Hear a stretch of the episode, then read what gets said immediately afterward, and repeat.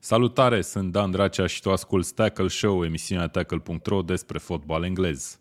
În episodul de astăzi, Liverpool continuă sezonul negru cu o înfrângere la Leeds. Potter e primit rece și cu patru goluri la revenirea pe stadionul lui Brighton, unde De Zerbi câștigă primul lui meci în Premier League.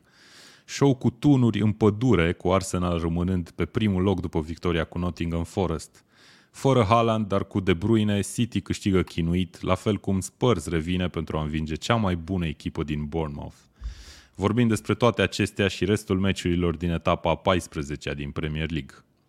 Acum aș vrea să încep cumva prin a spune că ne pare rău că am făcut această mică pauză de, nu știu, cred că au fost 13 zile, dar sper că apreciați că astăzi, în această seară mirifică, s-au aliniat planetele și suntem în formulă completă în fața voastră live. Salutare Mihai Rotariu! Salutare! Salut Dan, salut Vlad, salut Mihai! Ți era dor de un uh, rant despre arbitraj sau ceva de genul? Ce ne-ai pregătit da. pentru seara asta? Nu, mi-e dor niciodată de renturi despre arbitraj, uh, dar uh, Intuiesc că în seara asta vom discuta despre altceva și nu va fi foarte elegant. Ok. Uh, nu știu sincer la ce te referi, dar am o bănuială. Hai să o lăsăm așa momentan. Uh, salutare Mihai Ianoși. Salut, Andracea, salut băieți. Am niște rugăminți pentru tine. Poți să ne ajuți puțin? Pune și tu niște comentarii de la băieții ăștia faini care ne, de asta care ne sunt tot aici. salută. Așa, excelent. Ce e asta, frate, live your What the fuck? ok, salutare tuturor. Uh, Mihai, ai fost cerut în mod repetat de audiență uh, în emisiune, că ai făcut niște absențe nemotivate în ultima perioadă. Mă bucur. Uite, Newcastle campioane ne scrie. Kiss. Ai văzut? Sau Kish, da. Simplu, okay. simplu și la obiect. Cool. Uh, avem 10 meciuri de discutat, dar mai întâi vreau să îl invit pe scenă și pe Vlad Bogos. Salutare, Vlad! Salutare tuturor! Ultimul strigat la catalog din cauza că vreau să ne spui puțin uh, de când n-ai mai fost ultima dată la Tackle Show, ai fost la niște meciuri de fotbal live. Și vreau să ne spui puțin ce ai făcut tu acum două weekenduri în timp ce se juca fotbal frumos și spectaculos în Premier League. Nu știu, ce meciuri ai văzut, unde și de ce? Băi, în primul rând mă bucur să mă întorc la Tackle Show și nu în orice formulă, ci în formula mea preferată și anume care de graș, cum îmi place mie să zic.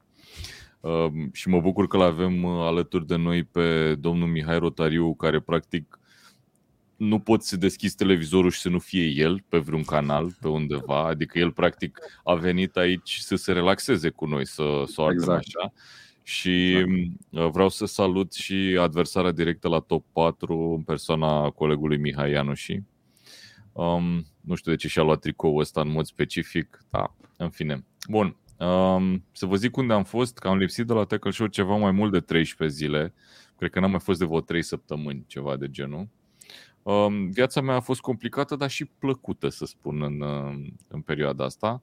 Am fost într-un uh, ground hop în Bucovina, adică în județele Suceava și Bistrița Năsăud. Um, un ground hop uh, organizat de jurnalistul Emi Roșu.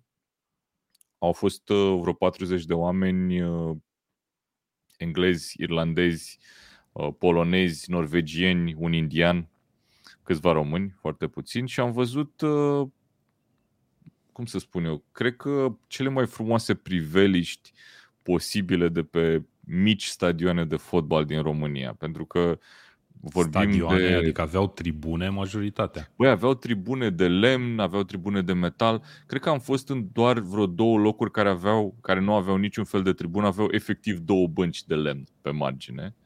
Okay. Uh, dar locuri foarte, foarte frumoase. Am văzut echipe de elită din Liga a 4 și a 5 uh, de la noi. Uh, am avut ocazia să văd um, Minerul, Minerul Iacobeni, uh, o echipă de, de prestigiu și am văzut un stadion foarte drăgălaș, să zic așa, foarte fain, chiar foarte mișto, la Câmpul Lung Moldovenesc și undeva la Leșu, prin Bistrița, o priveliște bă, nici nu știu cum să vă povestesc. Am un, uh, un draft de articol pe Tackle care va fi Asta cu foarte așteptam. multe poze. Asta așteptam. Pe tackle.ro unde activăm cu toții.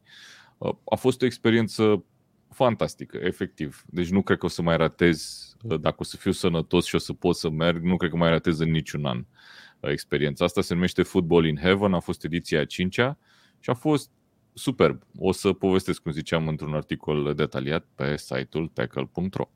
Ok, super. Eu abia aștept, sincer, să citesc. Sper să îl îmbogățești cu multe poze și să nu fie toate cu bere. Nu, cu alte cuvinte, sper să nu scrii doar cuvinte de alea de ale tale, să pui și poze, cum ar veni. Da, excelent. Bun, fain. Uh, îți motivăm absențele respective atunci pentru weekendul ăsta. Mulțumesc Bun, băieți, uh, vă mulțumim tuturor celor care ne-ați comentat deja pe live. Suntem live pe YouTube, Facebook, Twitch și îi salutăm și pe cei care ne ascultă ulterior pe Spotify sau orice altă platformă. Uh, suntem peste tot, ca și rapid. Acasă. Da. Ne-a fost dor de voi, vă așteptăm comentariile în cele ce urmează. O să vorbim despre etapa 14 din Premier League. Și uh, da, pe lângă faptul că mai punem comentarii pe ecran și suntem și noi patru oameni, hai să mai punem și această poză cu rezultatele. Mihai Ianoș și tu ai tras paiul scurt și ești acolo jos și o să fie acoperit de comentarii din când în când, dar na, asta e. It's fine. Da, Andrei Macavei scrie, încep să cred că Dan are un atelier auto în casă. Why? Ce, ce, ce, what? Ai niște învelope prin spate sau ceva? Nu știu ce a văzut, nu știu ce a văzut Andrei, dar uh, o să, o să am grijă data viitoare. Are okay, atelier auto virtual, Dan. Ah, da, nu, am un scaun. Da, da, da, ok, cred că se referă la scaunul ăla. Da, am, am un scaun, cei drept, de BMW în casă. O să vă explic cu altă ocazie. Dacă da, nu știți, nu, nu e deloc dubios. De... Nu e deloc da. dubios. Nu, tot ok. Chiar. Ok, băieți. Uh, începem cu meciul Manchester City în deplasare la Leicester, adică Leicester-Manchester City pentru uh, cei care vor să știe exact cum se citește meciul ăsta. A lipsit Erling Haaland și vreau să vă zic, să vă încep cu o poveste. Eu la FPL, weekendul ăsta am fost la Brașov, am fost acasă în, uh, în locuința natală, să zic așa și am uitat efectiv înaintea etapei să fac orice la FPL. Astfel încât l-am avut pe Haaland, asta a fost, uh, asta a fost ghinionul. După aia norocul a fost că nu l-am avut capitan, fiindcă am fost atât de fraier încât l-am pus pe Tony capitan etapa trecută și a rămas așa. Dar totuși am uh, primit o palmă peste frunte, fiindcă Tony a făcut din nou două puncte. Eu l-am avut pe Tony trei etape capitan la FPL, a luat în total în astea trei etape 8 puncte ca capitan. Atât. Asta am vrut să zic. Almiron cred că a luat 11 fără să fie capitan etapa asta, nu? Sau ceva de genul. Da. Ok, Kevin De Bruyne a fost însă pe teren, a marcat lovitură liberă și, cum am scris în uh, articolul de pe tackle.ro plusuri și minusuri, ați văzut vreodată vreo minge lovită mai bine decât asta? Da? da? Am mai văzut, da, a fost bine. Da. A fost bine, nu? Te, poți să te uiți la fiecare Hai să spunem că nu am mai văzut să vezi golurile lui Almiron. Să ajungem la o variantă de compromis. Ok, deci Băi, sezonul ăsta, am înțeles. Deci eu am văzut uh, la Football in Heaven niște lovituri libere pe la Falcău, de exemplu, deosebite. Deci Kevin De Bruyne ain't got nothing on that, ca să zic. Serios, Așa. loveau oamenii bine, nu sărea, erau terenurile cum ți s-au părut, Vlad, ca am început de ușor, Leicester, ușor de nivelate, ușor de nivelate, dar la modul cel mai serios cred că am văzut vreo 3-4 goluri din lovitură liberă chiar frumoase. Mamă, adică... ok. E mult, 3-4 da. goluri într-un weekend. Ok, uh, meciuri, da. impresia mea la meciul ăsta a fost că Manchester City s-a chinuit, efectiv, cu Leicester. Leicester a jucat bine și în apărare, a avut și niște ocazii, a avut bara aia la respingerea lui uh, Ederson la șutul bombă din afara careului a lui uh, Tillemans, parcă a fost. Și a fost salvată de Kevin De Bruyne, din punctul meu de vedere, City. Voi ce părere aveți? Fără cel mai incisiv jucător, uh, Berling Haaland a jucat destul de avansat Kevin De Bruyne, adică mai, mai sus un pic decât ar juca cu Haaland pe teren.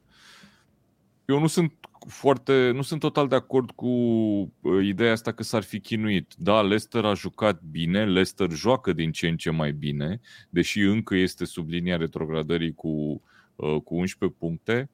A jucat bine, dar City cred că putea să câștige meciul ăsta în numeroase moduri. N-a jucat nici Foden, a jucat, nu știu, 13 minute, 15 minute cât a jucat. Altfel, nu cred că nu mi s-a părut în dubiu victoria lui City, chiar dacă a fost doar cu 1-0. Mi s-a părut destul de, destul de categoric superioritatea lui City. Da, de acord și eu. De acord și eu cu Vlad. Și, într-adevăr, a, a surprins faptul că, până la urmă, Leicester a avut mai multe ocazii decât City. Uh, și cred că e al doilea, al doilea meci în acest sezon în care City este, este sub adversar ca uh, ocazii de gol. Și din punctul ăsta de vedere a surprins pentru că nu ne așteptam ca Leicester să facă asta, pentru că Leicester este o echipă care ca formă e pe ultimele locuri din, din Premier League. Cred că și Băi, te țin să te contrazic, ca formă nu e pe ultimele locuri. Nu, ca, ca formă a jocului, nu ca rezultate neapărat. Ok. Um, da, e o victorie din punctul meu de vedere de control pentru City, care în momentul ăsta pare că a realizat că poate câștiga destul de lejer titlul, chiar dacă în continuare Arsenal duce trenul acolo. Uh, Uh, pentru că nu va mai uh, fi nevoită să facă 90 și ceva de puncte să câștige titlul. Își mai permit câte o scăpare pe aici colo în anumite partide um, cum e asta cu Leicester. Uite, nu s-a întâmplat uh, în meciul ăsta pentru că și City a părut că este în control. Chiar dacă pe Leicester a avut acele ocazii pe final de partidă, a avut și o, și o bară, dacă nu mă înșel. Dar uh-huh peste toate, cred că victoria lui City nu poate fi contestată, pentru că și acel gol a fost eh, excepțional marcat de De Bruyne și până la urmă cea mai mare ocazie a meciului, dacă stai să te gândești. Da, dar știi cum e? Te uiți la echipa care a câștigat campionatul ani la rândul sau, mă rog, mare parte din ultimele sezoane și e mare favorită să câștige și anul ăsta, te-ai fi așteptat să marcheze de mai multe ori, poate. Dar, Afirmativ. da, fără Haaland, Haaland s-ar putea să revină în meciul următor al lui City din Premier League cu Chelsea. A spus Guardiola că o să fie, uh, nu o să fie în Europa în meciul cu Sevilla pe care l-au la mijlocul săptămânii. Însă, na, nu știu. Hai să te întreb, Mihai Iano, și că pe tine nu te-am întrebat nimic. Mergem pe Haaland de etapa viitoare sau așteptăm până în ultima clipă? Să nu aflăm știu. vești despre el. Nu știu, și legat de, de fantasy, cred că nimeni nu s-a grăbit să-l transfere pe Haaland și să aducă pe altcineva în schimb. Așa că marea majoritate la în continuare. Ok. Da, okay, e clar că nu trebuie să-l schimbi Eu un meci cu Chelsea, probabil că o să-l ai în continuare, dar nu o să-l pui capitan. Eu Cred că, că Guardiola la conferința de presă a spus că cel mai probabil va reveni în următoarea etapă de Premier League, dar sunt șanse chiar să aibă câteva minute inclusiv în Champions League, deși oamenii sunt calificați. Deci okay. să ne așteptăm ca pe Haaland să intre din etapa următoare cel mai probabil. Eu Cert e că o să lipsească Haaland. de la Cupa Mondială. nu, ce vreau să zic eu este că Haaland în condițiile în care e accidentat și nu joacă, nu face mai puține puncte decât unii dintre jucătorii care joacă la mine în echipă. Adică e ok, zero puncte sunt mai bune decât minus. E în regulă. Mm-hmm. Da, corect. Sau uite cum îl, ai, cum îl am eu pe Tony. Nu e bine. Ok, bun. City a câștigat cu 1 la 0. Cosmin Daniel Roman ne scrie, cred că s-a mulțumit cu 1 la 0. Nu au vrut să riște. Băi, eu cred că au riscat destul de mult la 2-0, adică dacă mă te chinuiai să mai bagi unul, dar na, probabil că a fost one of those days când efectiv n-a intrat mingea în poartă. Leicester, în schimb, cum am zis, cred eu că cu puțin noroc ar fi putut să scoată un punct din meciul ăsta. Și am văzut un Leicester care, sincer, cred că o să mai urce în clasament dacă joacă la fel ca meciul ăsta. Bun, Leicester, uh, da, hai să mergem Leicester mai... are, are jucători totuși, deși n-au transferat, au jucători care pot face astfel de meciuri bune. Nu mă, nu mă aștept să urce în prima jumătate a, a clasamentului, nu mă aștept să lege victorii după victorii, dar mă aștept să ofere o replică destul de, de grea multor adversari cumva. Mm-hmm. Ok. Bun, uh, mergem mai departe. Următorul meci uh, analizat este Bournemouth-Tottenham, s-a terminat 2 la 3, uh, un meci în care Bournemouth a condus cu 1 la 0 la pauză într-o primă repriză destul de jenantă pentru standardele pe care probabil le așteptăm de la Tottenham. însă oamenii s-au trezit în a doua repriză. Cred că golul ăla al doilea, că Bournemouth a condus cu 2-0, a dat un semnal mare de alarmă și tot ne-am după aia efectiv they bossed the game. Uh, au marcat după aia golul victoriei în prelungiri, dar uh, victorie meritată cu siguranță pentru Tottenham. Mai grea decât ne așteptam totuși și uite, Mihai Ianoș și îmi scria, nu mai știu, nu știu ce minut era când ai dat mesajul ăla, dar cred că era 2-2 uh-huh. când l-ai dat în weekend, că ce face mă Dane Bournemouth, uite, 2-2 cu Tottenham. Eu cred, eu cred că și înfrângerea asta pentru Bournemouth după o astfel de desfășurare este un plus. Totuși vorbim da. de Bournemouth, echipa pe care toată lumea o vedea pe ultimul loc, retrogradată și cu bagajele la ușă. E bine, Bournemouth face meciuri grele și obține puncte. Și n-au de ce să fie... Ok, normal că uh, rămâi supărat după ce pierzi uh, cu un avantaj de două goluri, dar per total e un plus ceea ce arată Bournemouth. Da, adevărat. Uh, două goluri marcate pentru Bournemouth de, uh, doamne, am Kiefer Moore. Kiefer Moore. Ceea Destul ce, de bun Kiefer Moore, mai ales ceea la golul ce 2. e impresionant este uh, uh, jucătorii, sunt jucătorii pe care Bournemouth îi are, sunt aceia jucători care uh, au jucat în urmă cu două sezoane prin Premier League, sunt, n-au transferat vedete, n-au transferat absolut nimic, au dat afară antrenorul și ei în continuare țin standardul cumva ridicat, iar dacă Bournemouth se salvează de la retrogradare și cred în momentul de față la ce se joacă în Premier League, uh, este o mare surpriză și o, și o mai mare realizare pentru ei. Ok. Eu sincer cred că uh, până la campionatul mondial, adică încă în următoarele două etape, uh, cred că mondialul o găsește pe Bournemouth sub linia retrogradării. Au pierdut trei meciuri la rând, forma aia bună, eu zic că se duce un pic în vânt uh, și au următoarele două meciuri cu Leeds și cu Everton. Eu mm. cred că îi vedem sub linia retrogradării până mondial. Nu zic că retrogradează, nu dar cred, zic că... Pentru că mai uh, sunt și alte echipe care nu joacă sau care joacă foarte prost. Păi uite, hai să ne uităm puțin pe clasament. De exemplu, uh, sunt la două, sunt la două puncte de zona retrogradării oamenii noștri și uh, minus 16 la golaveraj au al doilea cel mai slab golaveraj din campionat în momentul de față. Da, nu știu, câte meciuri mai sunt, Vlad, până la Cupa Mondială? Trei? Două, două. Două, fix două, două etape, da. două etape mai sunt. Da, da. nu știu, greu, uh, să fie la limită. Da, nici mie nu mi se pare. Adică mie nu mi se pare nici în meciul ăsta uh, cu, cu Spurs că Bournemouth a arătat ceva extraordinar. Mi se pare că au tot un uh, joc de championship, tot uh, este bazat tot jocul pe fizic, centrări, Chifrămur a marcat o dublă, un șut la rădăcina bare și o lovitură de cap. A fost o repriză oribilă, prima repriză a lui Spurs și de-aia au și găsit spațiile respective în apărare Bournemouth. Nu i-au presat, nu n-au ajuns pozitiv prin joc acolo la poartă. Pe când în a doua repriză, dacă ne uităm puțin pe statistici, au cam călcat în picioare Spurs. Ok, da. au și marcat din două uh, lovituri uh, de colț, dacă nu mă înșel. Da, da, uh, dar, pe de altă parte, două, niște gafe impardonabile în apărare din partea lui Bournemouth. La primul gol, Sesenion, fundașul lateral, a scăpat singur după o nesincronizare da, a apărării. Da, da, a fost. La al doilea gol a ieșit portarul, n-am cuvinte, cam la Liga a 3 așa, pe centrare și Davis a, a dat practic cu capul în poarta goală. Auzi, nu mi se pare zice că, asta, că la Liga 3 înseamnă... să greșești așa.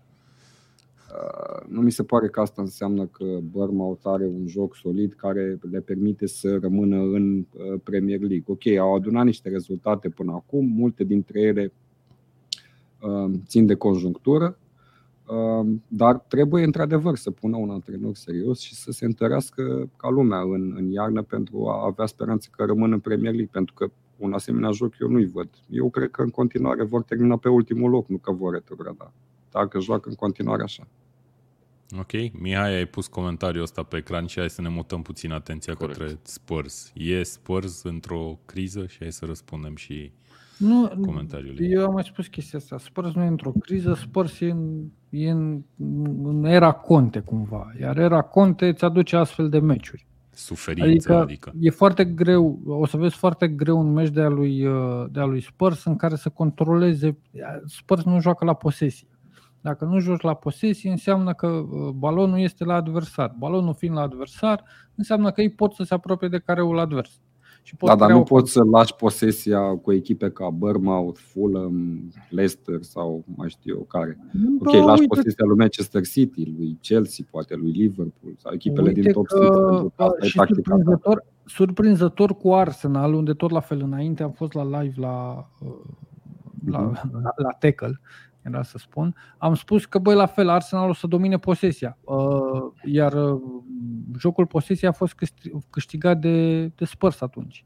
Dar ei la bază preferă să fie o echipă reactivă și să construiască rapid, cu o tranziție cât mai rapidă.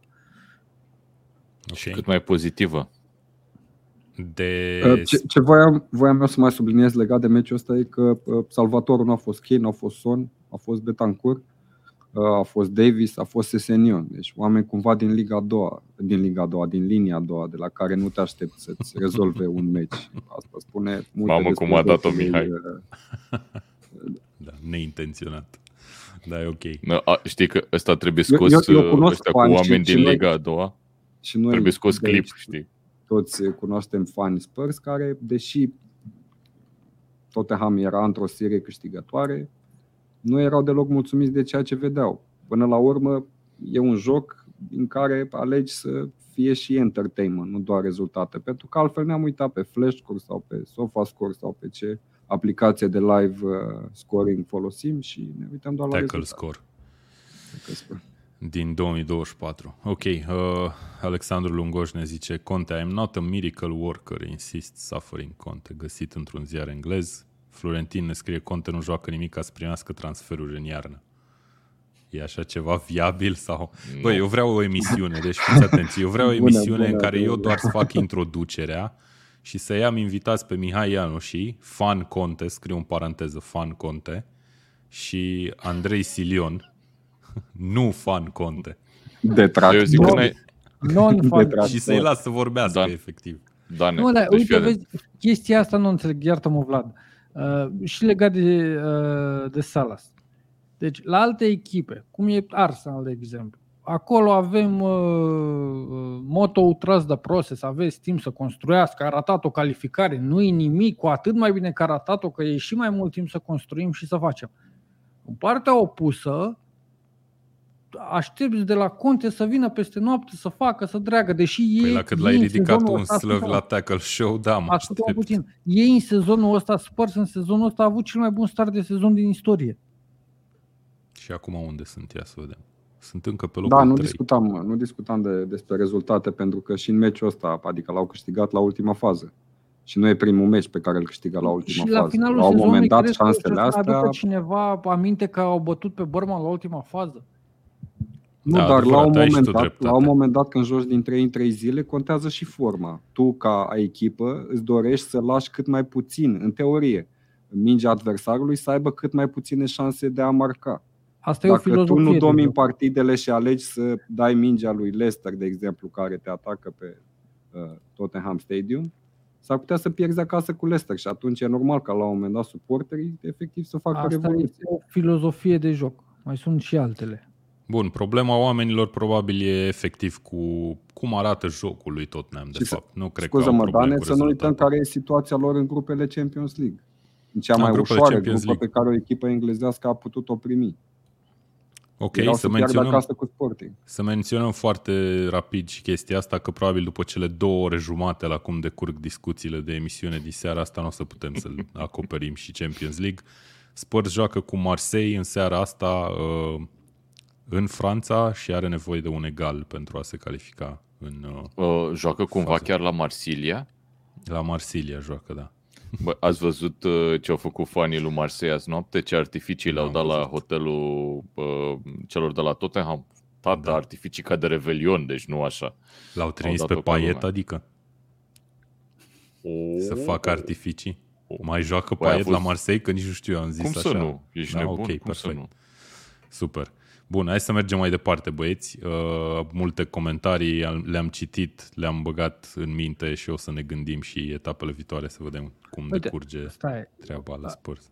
S-a acoperit Stai, stai. singur Mihai la faza asta. Deci, a făcut transferul Conte Richarlison la englez, Spence, uh, Spence Bisuma. Arsenal joacă și merită locul din clasament. Dar și Arsenal a făcut transferuri. Adică De Dar asta nu zic, spune nimeni. Dar discuția nu era Păi nu, despre tocmai, asta. el, el nu spune că și Arsenal a făcut transferuri și la Arsenal am avut două, trei sezoane în care a- le-am dat timp jucătorilor să se adapteze și să învețe. Da, Mihai, uh, uh, acum eu am văzut care a fost procesul în cazul lui Arteta, am văzut evoluția jocului, dar pentru echipele lui Guardiola asta e. This is it. Putem să perfecționăm, dar jucăm la fel. Lui Conte. Lui Conte, scuze. Și a zis L-ai făcut Guardiola. pe Conte Guardiola, mă. Scuze, Hai da. să mergem mai departe. Nu, dar a- asta era o introducere de n-ai mișto și l-avem alături de noi și pe Pep Guardiola să-l aducem în platou la Tackle Show. Ar fi tare, ar fi tare. Bun, uh, hai să mergem mai departe. Avem un uh, Brentford Wolves care s-a terminat 1 la 1, un gol magnific marcat de Ben Mee uh, pentru Brentford, Zeu. care a intrat, a intrat și, apropo, în echipa etapei pe care am conceput-o noi aici. Uh, evident, sunt discuții la destule poziții, dar Ben Mee face pereche de fundaș central. Pentru lovitura primită sau pentru Martinez. lovitura dată? Uh, pentru amândouă. Pentru Hai, nu, amândouă. nu-mi spune că a simulat la lovitura aia și că n-ar fi trebuit eliminat. N-am zis Costa. nimic, eu n-am N-ai nimic de zis nimic, arbitraj. dar insinuezi ceva. Ha? Hai să vă întreb. Uh, Diego Costa a luat roșu, după cum se știe, în finalul meciului. Al câtelea cartonaj roșu credeți că e în cariera lui Costa în Premier League? În Șase. Premier League, Da. 8, Primul. Vlad? Știai, nu? Nu, am zis la mișto. E primul. Nu, ai pus întrebarea într-un mod Evident așa, că de am că pus n-au cum să fie întrebarea. foarte E- multe, știi? Tu- voi- Eu am rămas mască când am auzit nici eu statistica nu asta. cred așa ceva. E primul cartonaj roșu luat de Diego Costa în Premier League în carieră. Diego Da. Costa, de altfel, un jucător foarte cu minte. Da, da, da. Cu o atingere ca de șmirgă. Din așa. păcate a rămas din el doar agresivitatea, pentru că Ați văzut Anii au declarația fost, lui uh, uh, antrenorului interimar de la Wolves de la finalul meciului, că Diego Costa fără aceste momente, aceste ieșiri, nu ar fi Diego Costa, nu ar putea să joace bine fără... el trebuie să fie el, Foarte bună să se declarație. identifice cu el Cum însuși. mă, foarte bună, nu se poate Este așa foarte, ba da, la fel, e, mi se pare că uh, ești în momentul în care tu trebuie să ieși și să iei apărarea jucătorului tău. Da? Mai ales că e un jucător cu experiență, cea mai mare experiență dintre jucătorii pe care îi iei tu. În ceva. loc. Are nevoie Diego Costa să-l apere cineva? Nu, dar e, îl respecti. E, totuși, Diego Costa a făcut ceva în fotbal. Da, pe de altă parte o iei pe discursul cu exemplu dat viitoarelor generații, oameni care se uită la fotbal și îl privesc ca un exemplu pe Diego Costa, el îi dă un cap în gură, după care vine antrenorul și spune că băi, câteodată e mai bine să mai dai câte un cap în gură, că așa e el. A fost puțin și provocat acolo. Prima atingere, ați văzut că s-au atins de două ori. Prima atingere cap în cap a fost involuntară, după aia și-a dat seama Diego Costa, băi, dacă tot l-am Băi, atins... puteam să-i dau, puteam să-i dau în Băi, arătat moment. Uite, Am e văzut, foarte pare că interesant l-a ce tras zici. așa, i-a zis, vină un pic. Vină. Dacă a fost puțin provocat, ar fi extraordinar de interesant să vedem un meci între două echipe din astea uh, foarte solide fizic, nu știu, să luăm un uh, Wolverhampton cu Brentford, de exemplu, nu știu, dau un exemplu întâmplător, și să vedem un meci în care să se filmeze doar off the ball, deci să nu se filmeze mingea deloc, ci doar contactele și șicanările între jucători, pentru că astea sunt niște chestii care se întâmplă efectiv tot timpul, doar că de obicei camera e pe minge. Îmi Știi? amintesc Și normal că, că orice fundaș cu experiență și orice fundaș care a jucat mulți ani în Premier League, cum e Ben Mee, evident că va șicana. Evident, asta va face tot meciul și nu e singurul. Unii fotbaliști vor ceda. îmi cum a amintesc cedat, de, exemplu, eliminarea- Darwin Nunez, cum a Exact. cedat de Diego Costa. E același Exact. lucru. Se întâmplă. Da, uh, se fac glume în chat, Ion Horia Petrișor, dar cine are pauză până la Crăciun acum? Da, a fost gândit. Nu uh, tackle show. Nu tackle show. Nu tackle show, da, să sperăm. Um, Sper. Andrei Macavei ne mai scrie că așa se întâmplă când cumperi un jucător care a mai jucat fotbal doar pe calculator în ultimul an. Păi nu știu dacă joacă. Nu, joacă nu, nu FIFA sunt sau neapărat de acord, pentru că mi s-a părut că s-a mișcat destul de decent Diego Costa în, în meciul ăsta. Chiar a avut și o ocazie pe, pe final înainte să, să fie eliminat.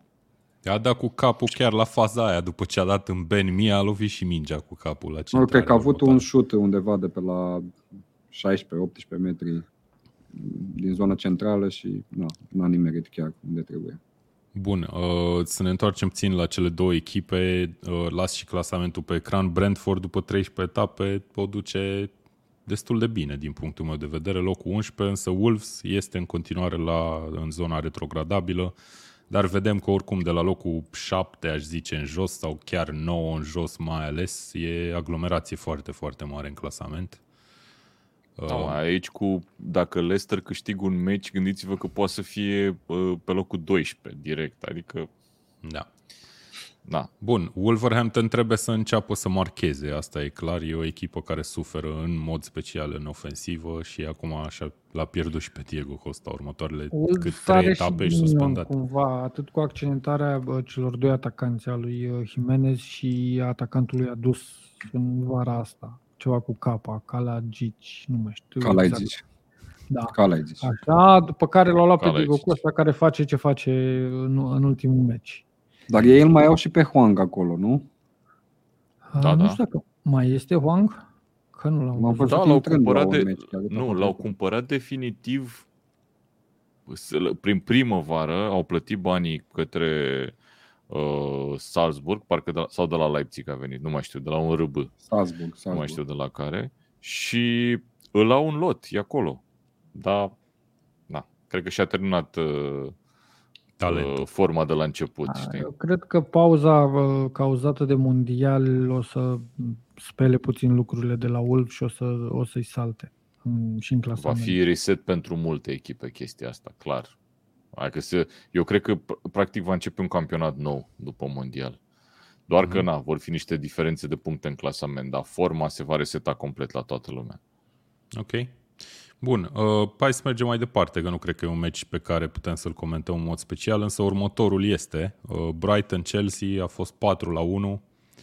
Uh, una din marile surprize, aș putea să spun, uh, ale etapei, mai ales prin prisma scorului. Brighton efectiv a surclasat-o pe Chelsea meciul ăsta și, na, firul ăsta narrativ cu faptul că Graham Potter, ca nou antrenor al lui Chelsea, s-a întors pe stadionul pe care a avut atâta succes până la urmă, a încasat patru goluri, a fost și huiduit, uh, ceea ce, nu știu, mie mi s-a părut ușor deplasat. Înțeleg că poate huiduielile n-au fost neapărat pentru el, cât Da. pentru club în sine, Nu, nu, nu. Eu, Chelsea. eu, dacă mi permit să-mi Da, ofer zi. uh, o opinie în, în sensul ăsta, uh, cred că a fost o, nu știu, o reacție negativă nu la adresa lui Potter sau la adresa clubului, cât la adresa clubului care i-a vânat până la urmă.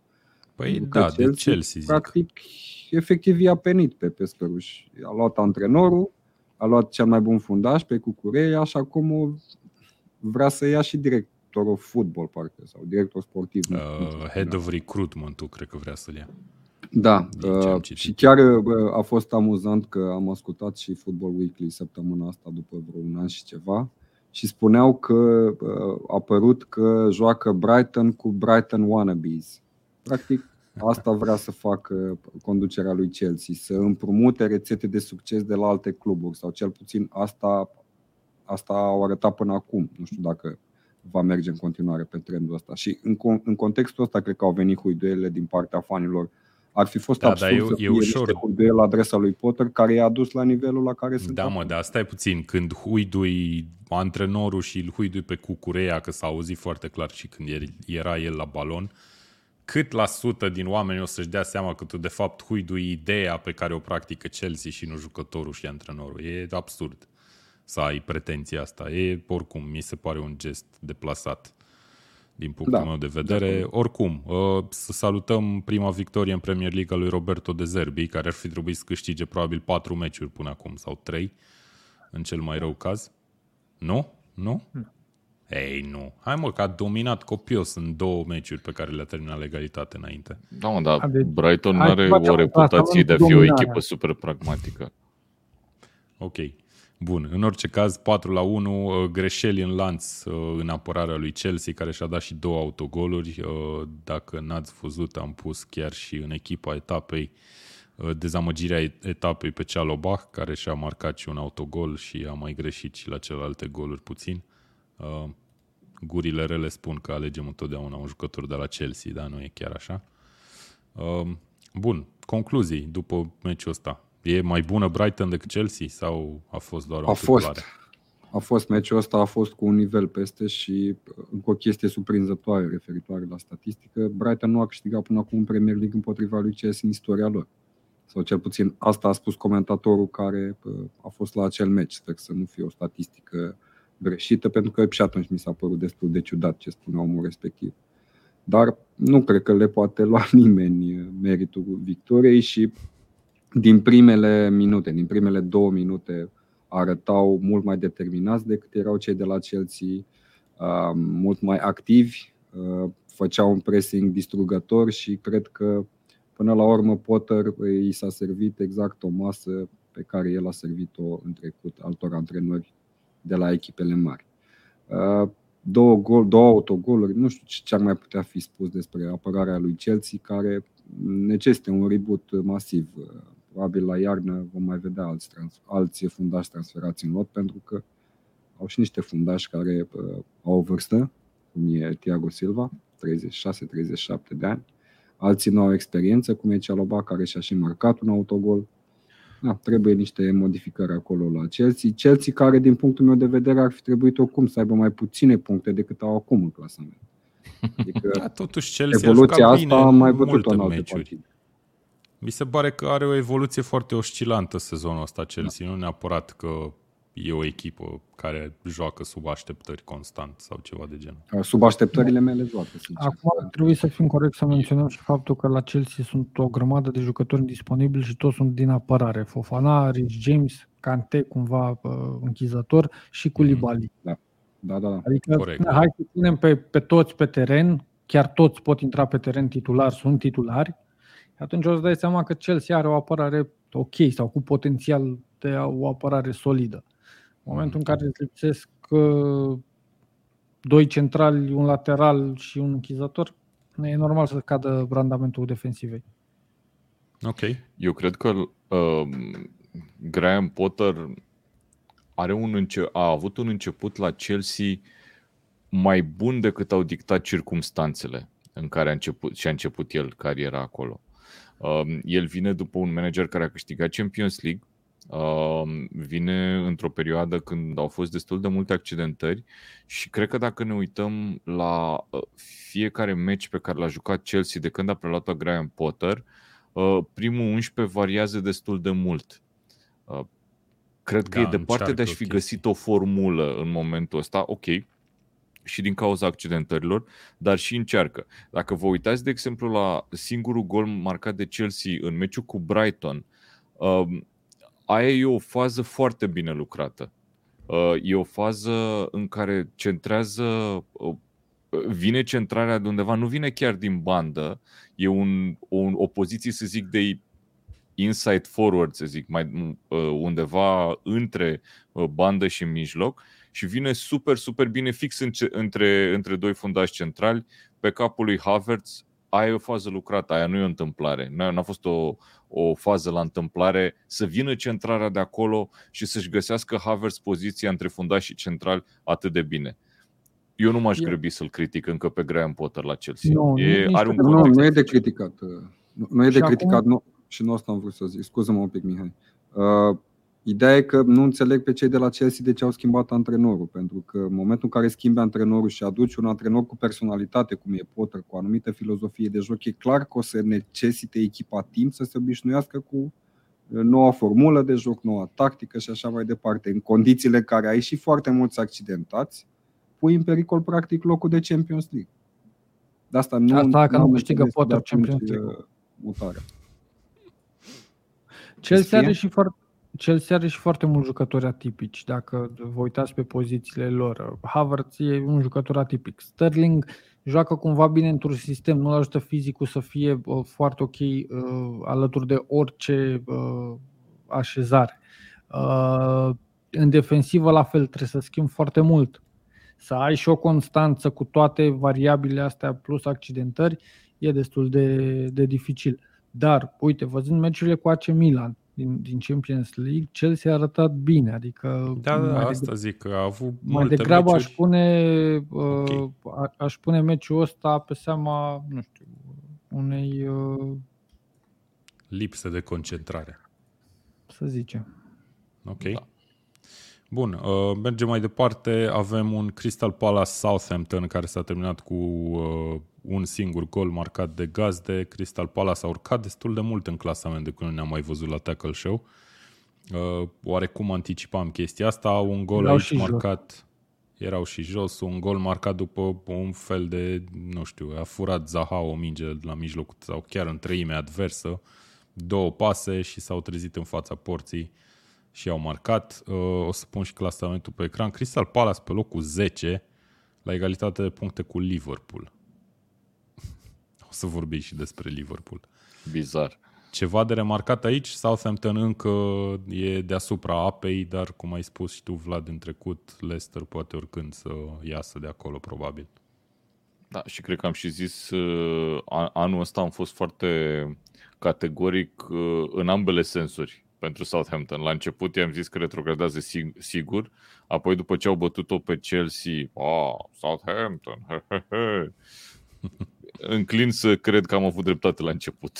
Totuși nu... Dacă te uiți, nu dacă, după ne, victoria cu dacă ne Chelsea. uităm la cele două cluburi, la Palace și la Southampton, ne dăm seama că ca și proiect, Palace în momentul de față este chiar aș putea să spun mult în fața celor de la Southampton. Mi se pare că au identitate, mi se discuție. pare că au jucători mult mai, mai interesanți mai, bă, și mai maturi din punct de vedere fotbalistic. La Southampton sunt no-name-uri, pariuri și jucători cumva second hand, așa. Și nu prea... păcănele, să nu uiți păcănelele, că tot ai Da. zis de pariuri. Exact. Are și Palace câțiva uh, de genul ăsta, mai ales lateralii din apărare. Uh, Dar nu- eu nu sunt așa convins că Southampton uh, e într-o situație așa dezastruoasă sau că va retrograda. Chiar și meciul ăsta au avut ocaziile mai mari. Dacă ne uităm și pe expected goals, i- i-au depășit pe cei de la Palace, dar ok, a fost un meci de luptă, nu au fost foarte multe, uh, foarte multe faze de poartă și Palace putea să încheie uh, mult mai clar meciul ăsta pentru că au scăpat la un moment dat Aiu cu Zaha singur și nu s-au înțeles acolo uh, să-și paseze unul altuia. Da, o victorie meritată pentru Palace, o victorie așteptată de majoritatea, pentru că știm că Palace evoluează foarte bine acasă, împinsă de la spate de fani.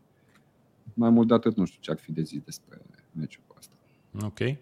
Uh, Vlad Bejinariu ne scrie Southampton a început un proiect nou, deja le-a luat Chelsea, directorul sportiv.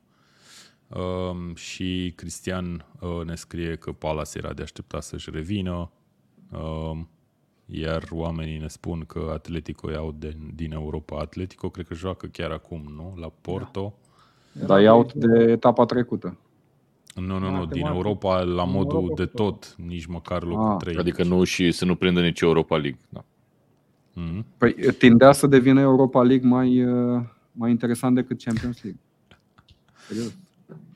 Da, cu Barcelona, Leverkusen care Manchester face United. egal. Ok, Arsenal. ok. Cool. Uh, da, nu o să vorbim foarte mult de Champions League, doar mai menționăm apropo că am trecut de Chelsea. Chelsea o să joace pe teren propriu cu Dinamo Zagreb etapa asta de Champions League, da, e deja calificată, nu e nicio problemă acolo. Uh, bun, hai să mergem mai departe. Dacă să știți că eu mi-am notat așa în general câteva liniuțe aproape la fiecare meci, uh, la Newcastle Aston Villa 4-0 am scris bă băiatule. O luăm de aici? Am Avem scris, bă, lăsat și Mihai băiatule. să facă numai. Conform, conform sursei mele, știu că mulți dintre ascultătorii noștri au o părere vis-a-vis de expected goals, fie pozitivă, fie negativă, dar destul de tranșantă, așa. Newcastle a Acum avut n-ai cum să ai din o părere sursa negativă. mea 4-2-7 expected goals, ceea ce mi se pare wow. Nu știu dacă am mai văzut. foarte am mai mult. văzut. E E enorm. foarte mult. Bun, uh, ce e de spus Mihai Ianoși? Avem un Callum Wilson care a jucat excelent, a marcat de două ori, primul din penalti, al doilea din 2 metri. Uh, Eu rămân a la mai părerea dat că și un asist, a Newcastle- mai dat și o bară. Newcastle Almiron, pe un teren gol fabulos propriu și gata, te las. Este, este cea mai bună echipă din Premier League în momentul de față. Pe teren propriu. De departe. Și se vede chestia asta, dacă vă uitați la un meci în deplasare, ok, joacă bine și uh, poate câștigă, poate, dar acasă Newcastle chiar este o fortăreață în momentul de față. Iar uh, ce face Eddie Howe în continuare, uh, cu, cum revitalizează jucători, pentru că, ok, uh, Newcastle a transferat. Da, a transferat, cred că, șase jucători. Dar, în continuare, Jacob Murphy joacă acolo. Jacob Murphy pe care l-ai vedea la Southampton și nu l-ai băga în seamă. Joel Linton e cu totul și cu totul alt jucător. Longstaff, la fel, îl iei, îl muți la altă echipă din subsolul clasamentului, e bine mersi. Uh, uitați-vă ce a făcut la apărare. Newcastle în momentul de față are cea mai bună apărare din, uh, din Premier League. Și au trecut câteva etape, nu poți să mai zici că bă, au fost două, trei meciuri și au trecut, uh, au trecut meciuri cu uh, Tottenham, Manchester United, Liverpool și uh, City. Da, și City. Ok, deci Newcastle e o forță, concluzionăm, în mod Și special. pe lângă pe asta teren aș vrea propriu. să mai reamintesc că singura înfrângere pe care Newcastle o are sezonul ăsta s-a întâmplat în minutul 1000 plus 5 la uh, pe Anfield. A început Mihai să râdă instant. Da. Iar La 1004 Almiron, Almiron în luna asta cred că și-a făcut singur uh, contest goal of the month. E, e, cred că e cel mai în formă jucător din Premier League. Po- cred Da, că da, pot da, să spun clar. chestia.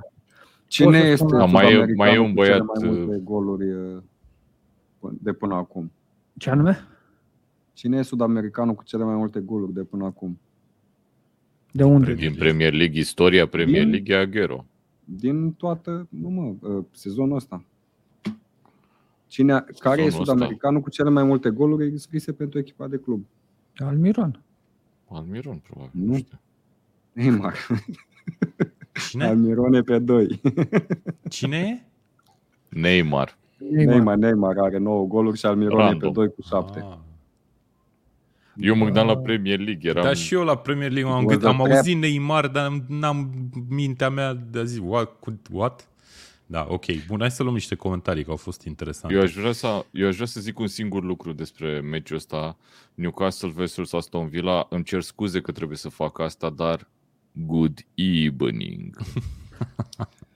Dar Hai și că eu voiam să ajungeți mă și leg de acolo. chestia asta. Nu, nu, nu, hai că ajungem la final. Hai să mai vorbim de Newcastle. Iulian Ju ne scrie Arsenal are 6 din 6 victorii pe teren propriu, zice și el. Trust the Um, process. Ion Horia Petrișor ne scrie Manchester City și Arsenal 6-0-0, Newcastle 4-3-0 acasă. Poate că exagerezi un pic, Nu, dar Mihai. vorbim Eu de cred că City și de Mihai vrea Arsenal. să se refere efectiv la faptul că Newcastle joacă mult mai bine acasă decât în deplasare.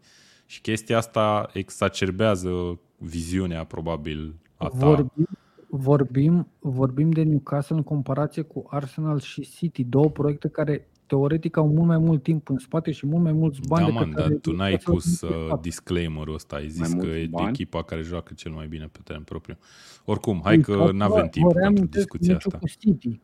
Vă reamintesc meciul cu City. Normal că au fost uh, uh, și meciuri mai Opa, puțin reușite, Cine? cum a fost, nu știu, egalul cu Palace, cred. Dar per total, fotbalul prestat de Newcastle, atât statistic, din punct de vedere al XG-ului, dar și privind efectiv meciul, Mhm. mie mi se pare că Newcastle e acolo. da, e, Ce e face clar Mihai? acolo Ne și- uităm la meciuri. și e pe locul 4 în clasament. Uh, O să vă întreb imediat după ce citesc niște comentarii dacă poate să rămână acolo. Andrei Macavei, care știu din surse sigure, mi-a zis chiar el, uh, că a fost pe stadion la meciul ăsta, zice așa, meciul a fost câștigat și pe teren și în tribune cu același scor. Prin minutul 30 suporterii lui Villa strigau Your support is fucking shit. Cred De că se atunci a refereau început- la suportul financiar. Nu, nu cred. De atunci a început tot stadionul să cânte și s-a schimbat dinamica jocului lui Newcastle împinși de la spate de suporteri, ne zice.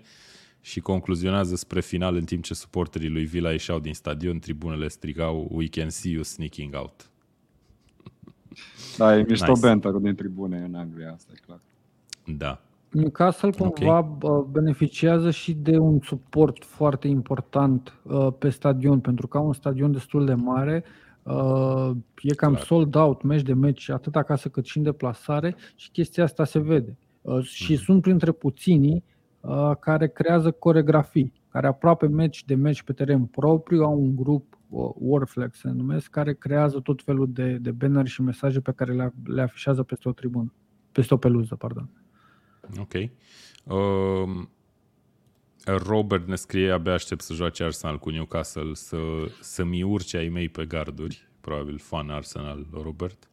Așa Da, zicea și rău- City. rămâne de văzut. Eu nu am amintiri prea plăcute de la meciul ăsta de sezonul trecut. Așa zicea și City. Um, hai să vedem ce ne mai scrie lumea pe aici. Tot ne are 501, ne mai amintește Ion Horia Petrișor referitor la forma pe teren propriu. Dar da, uite, hai să ajungem la discuția asta. Cristian ne scrie Newcastle prinde top 5 la finalul sezonului și îi pun clasamentul acum puțin pe ecran.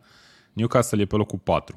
Întrebarea mea e, prinde un loc în cupele europene, unul la mână și doi la mână, e în stare chiar să ajungă în Champions League de sezonul viitor? Păi dacă ne uităm, ne uităm ce este sub uh, United și Chelsea în momentul de față, ne dăm seama că singura echipă care poate emite pretenții la locurile respective mai este Liverpool. Dacă okay. ne raportăm la ce joacă Liverpool acum, răspunsul este clar, da, Newcastle prinde loc de Europa. Bun, Aici aș mai, adăuga, aș mai adăuga o variabilă aceea a perioadei de transferuri din, uh, din iarnă, a perioadei de mercato din iarnă. Iar dacă acolo Newcastle se va mișca la fel de bine cum s-a mișcat până acum la transferuri și va integra jucătorii sau jucătorul care va sosi atunci, cu atât mai mult îi cresc șansele să rămână acolo. Mm-hmm. Ok. Iar Mia dacă rotariu, va fi, tu n-ai zis nimic. O singură chestie. Iar dacă va fi uh, uh, un singur meci, cumva se va decide în meciul retur dintre Liverpool și, și Newcastle. Da, uh, de acord cu Mihai, în condițiile în care Liverpool joacă așa, nici nu încape discuția de loc de cupă europeană. Termină tot undeva 9, 10, 11, e clar. În momentul în care pierzi cu Leeds și cu Nottingham Forest etape la rând, ce, mai poți, ce pretenții mai poți să ai. Dar, sigur, echipele mari nu evoluează dezastruos în întreg sezon. Cum am zis, și Chelsea mi se pare că e destul de oscilantă și nu are evoluții convingătoare. Ambele se vor lupta pentru un loc de Champions League, nu pentru un loc de Europa League sau Conference League. Manchester United a început să adune rezultate chiar și când nu joacă extraordinar.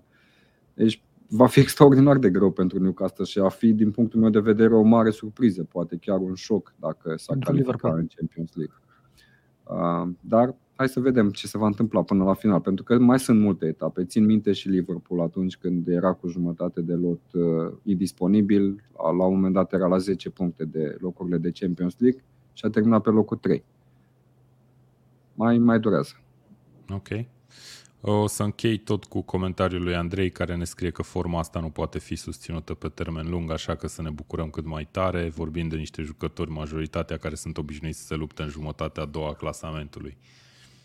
Corect, dar cred că, Andrei, ai ajuns și tu într-un punct în care it's too good to be true și vrei să-ți temperezi cumva așteptările. Mihai nu prea, nu prea pare să-și tempereze așteptările. Păi, uh, da, dacă ne referim la anumiți jucători. Dacă ne referim la anumiți jucători, sunt de acord perfect cu Andrei Macavei. Doar că avem niște uh, fotbaliști interesanți, cum e San Maximin, care lipsește de câteva meciuri accidentat. Iar echipa joacă și foarte ce bine, bine merge. Da, aștept să revină și uh, San Maximin. Isaac, la fel, are, are trei meciuri jucate, două goluri, s-a accentat, dar în trei meciuri a dat două goluri, unul pe Anfield. Uh, Bruno Guimaraes de departe este, nu știu, la momentul de față probabil în top 5, chiar top 3 mijlocași centrali pe poziția lui din Premier League. Uh, mai există marjă de creștere la anumiți jucători, cum există și o marjă de regres la alți jucători. De asta zic că perioada de iarnă și eventualele transferuri poate să fie cumva decisivă pentru uh, finalul de sezon uh, al celor de la Newcastle. Aveți da, nevoie și... de ceva specific la iarnă? Uh, să rămână Calum Wilson sănătos, chiar păi dacă, se duce, zic, chiar dacă se duce la mondial, e posibil să se ducă la mondial, să prindă lotul și ar fi uh, un big achievement, uh, să nu revină accidentat sau foarte obosit. Bun, dar uh, ai, ai menționat că de-abia aștepți perioada de mercato și să vezi ce poate să consolideze. Ce aveți nevoie? Aveți nevoie de ceva? Madison. e nice to have, nu? Un Madison, un, încă un mijlocaș central se găsesc în momentul de față. Dar uh, aș mai, ca să închid, cu, să închid cu, cu Newcastle, să nu vorbesc prea mult, uh, l-aș lăuda pe Bodman și pe Shar. Share. Share. Okay. Uh, da, o apărare care nu care... pare pe hârtie grozavă, dar au reușit să... Share masiv, ce bun e asta, Mihai. Me gustă. Păi nu chiar așa masiv. Da. Bodman, Bodman trece cumva pe sub radarul privitorilor. Uh-huh. Bun, nu e De adevărat. Nu e adevărat. Nu? Da, nu e adevărat. Pur și simplu. Ai Nu, mie îmi radar place și l-ai Botman. prins? Am înțeles. Am radar și, bă, și l-am prins. Bă, Eu cred că Newcastle ar trebui să se întâmple un cataclism ca să nu prindă cupele europene. La Champions League e pur și simplu vorba de cât de tare va fi concurența după resetul ăsta cu Cupa Mondială. Pentru că, v-am zis, eu cred că se resetează forma tuturor, cine știe ce se întâmplă. Newcastle pleacă în Arabia pentru un cantonament în perioada mondialului să stea la căldură. Ia uzi frumos. Ok, uh, hai să vorbim foarte pe scurt și de ce se întâmplă la Villa. Villa un meci absolut exec- execrabil. Până la urmă n-a avut șut pe poartă, trei șuturi spre poartă și au un nou antrenor principal. E vorba de Unai Emery, care se întoarce Dacă era pe... bun la Newcastle. se întoarce în Premier League după Păi ce a a refuzat. refuzat Newcastle. Da, foarte interesant aspectul ăsta, dacă stăm să Dovada, ne gândim. vreau dovada că a refuzat Newcastle. Um, ca Da, să aduceți mergem mai domnule, departe. dovezi. Deci, pe Da, bune, sp- de ce? Spuneți băieți, cum vedeți numirea asta foarte pe scurt? Avem un minut El până a pauza stat pe bancă publicitară. etapa asta, a pregătit meciul Nu, nu, ăsta. nu, începe, uite, chiar azi a fost prima lui zi de lucru oficială la club. Da, eu nu mă așteptam în primul rând, pentru că cred că n-am mai făcut podcast de când a fost, uh, dinainte să fie demis uh, Gerard, nu? Nu mă așteptam Uh, să mai fie ba, demis nu, un cred că am antrenor vorbit. cu, cu două etape înainte de campionatul mondial, Sau- pentru că atunci ai, ai la dispoziție o lună să, să resetezi echipa și să faci schimbările de rigoare, dar mi se pare că ruptura a fost definitivă între Gerrard și probabil vestiarul lui Aston Villa, pentru că am văzut următorul meci au bătut 4-0, dar uite că șocul ăsta a fost limitat și și-au luat tot și ei. Au luat și ei patru goluri de la, de la Newcastle în meciul următor. Nu știu ce ar putea să aducă, sincer, una Emery acolo. Nu mi se pare un antrenor potrivit pentru Aston Villa, pentru ce au ei în lot și pentru obiectivele pe care le au. El propune un joc destul de ofensiv, ori la Aston Villa problemele grave sunt în apărare, acolo unde fundașii centrali nu sunt în formă, gafează destul de multe ori. Fundașii laterali, cum ar fi Ashley Young, câți ani are? 36, 37 și el. Nu știu Mhm. cum e titular în continuare. Mie mi se nu stau pare, extraordinar. mie mi se pare Emery fix pe calapodul proiectului Aston Villa din ultimele sezoane. Pentru că Aston Nu, Villa ia cumva uzi, și-a depășit statutul uh, recent al clubului, aducând niște nume foarte mari și uh, confirmate pe, pe piața fotbalului. Este, dar trebuie să-i dai șansa să plece de la zero. În momentul ăsta ia o echipă din mers care, dacă mai, mai continuă seria de înfrângeri, s-ar putea să se lupte la retrogradare.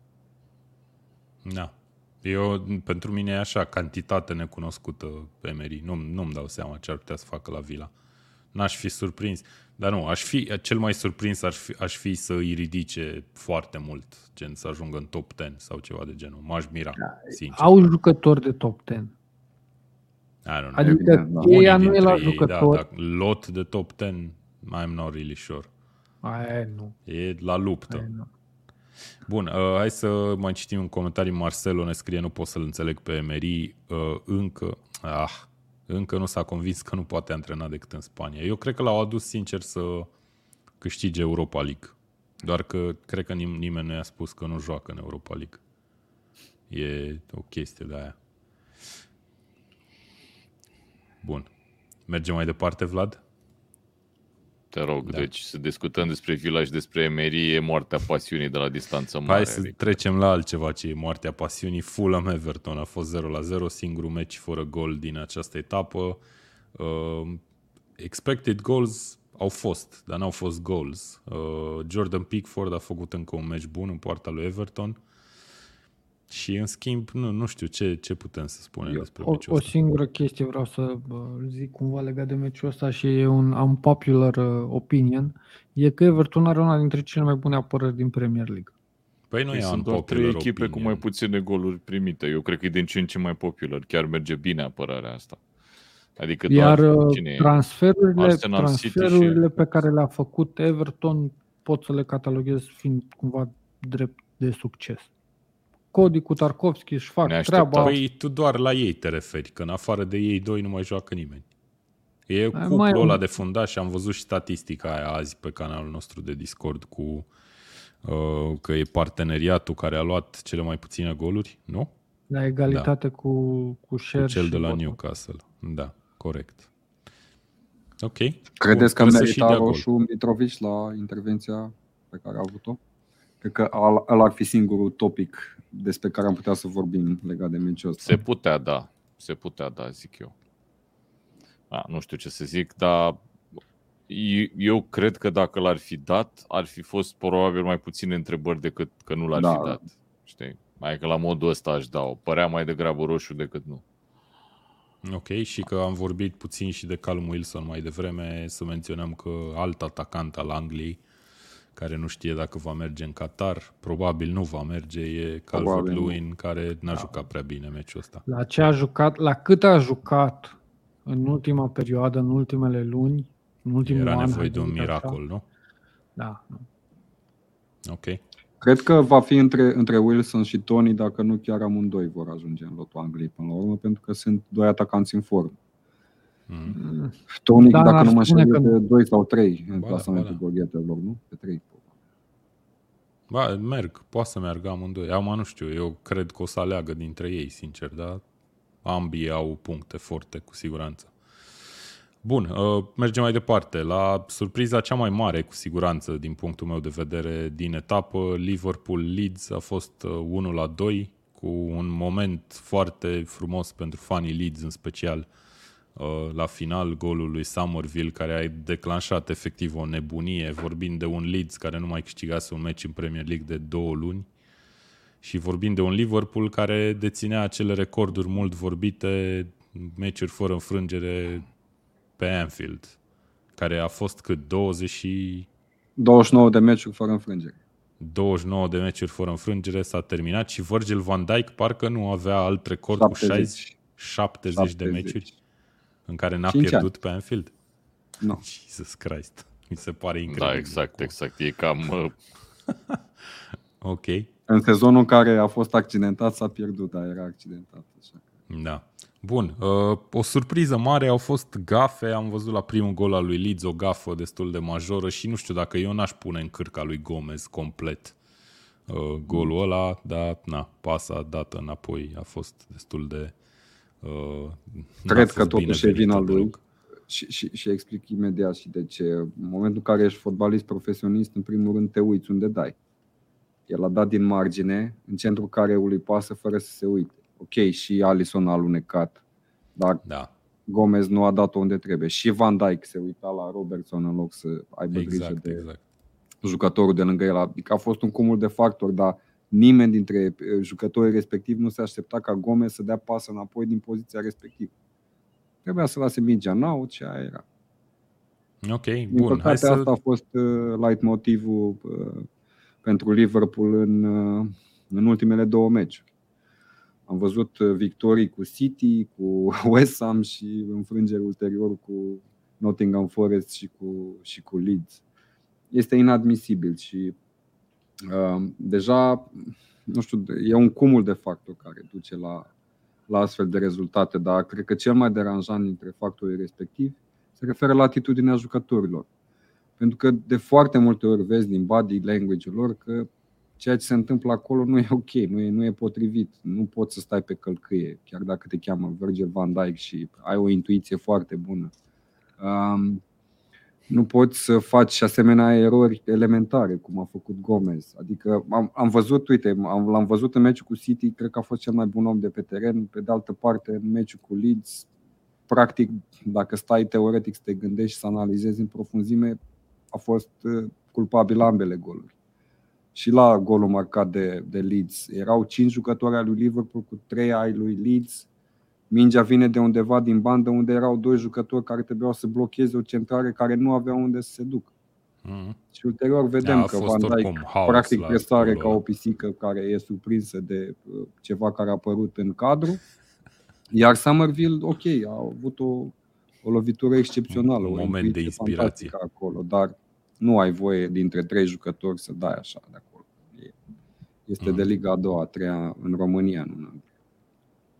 Bun, uh, hai să vorbim puțin și despre statutul lui Liverpool în momentul ăsta, așa, dacă ne uităm la ansamblu Premier League. vine după aceste două înfrângeri cu totul neașteptate, cu două dintre cele mai slabe echipe din liga, aș putea să spun. Uh, unde poate să meargă mai departe de aici? Multă lume deja, nu știu, sare la gâtul lui Klopp de câteva etape bune, nu știu dacă Asta e mi cazul. se, pare, mi se pare un pic exagerat, de fapt un pic, mi se Da. pare exagerat. Dacă Um, pot să intervin foarte pe scurt, Mihai. Te rog. Luăm comentariul lui Cristian. Da? Liverpool mi se pare că s-a săturat de Klopp. Și cumva Care e Liverpool? Cine e Da, Liverpool? și eu urma Echipa. Liverpool același Montevideo a zis că echipa, nu să zicem. Și uh, uite cum interpretez eu comentariul. Nu-l iau uh, motamo și vin cu o interpretare. Uh, mie îmi dau impresia jucătorii lui Liverpool în momentul de față că sunt obosiți și cumva mental și nu mai au acel, uh, acea energie să tragă pentru a susține stilul de joc al lui Klopp cumva. Și atunci apar frustrări. Vedem deja din privirile jucătorilor. Van Dijk către colegi din apărare, bă, jucătorii de la mijloc. Cumva uh, a apărut această frustrare că nu poți uh, să, să dai randamentul pe care l-ai dat anterior. Și mă uit până la urmă și la Salah cumva, care nu are atât de multe goluri precum ne-am fi așteptat sau ratează foarte mult sau are meciuri în care... Și unde e vina lui Klopp în toată chestia asta?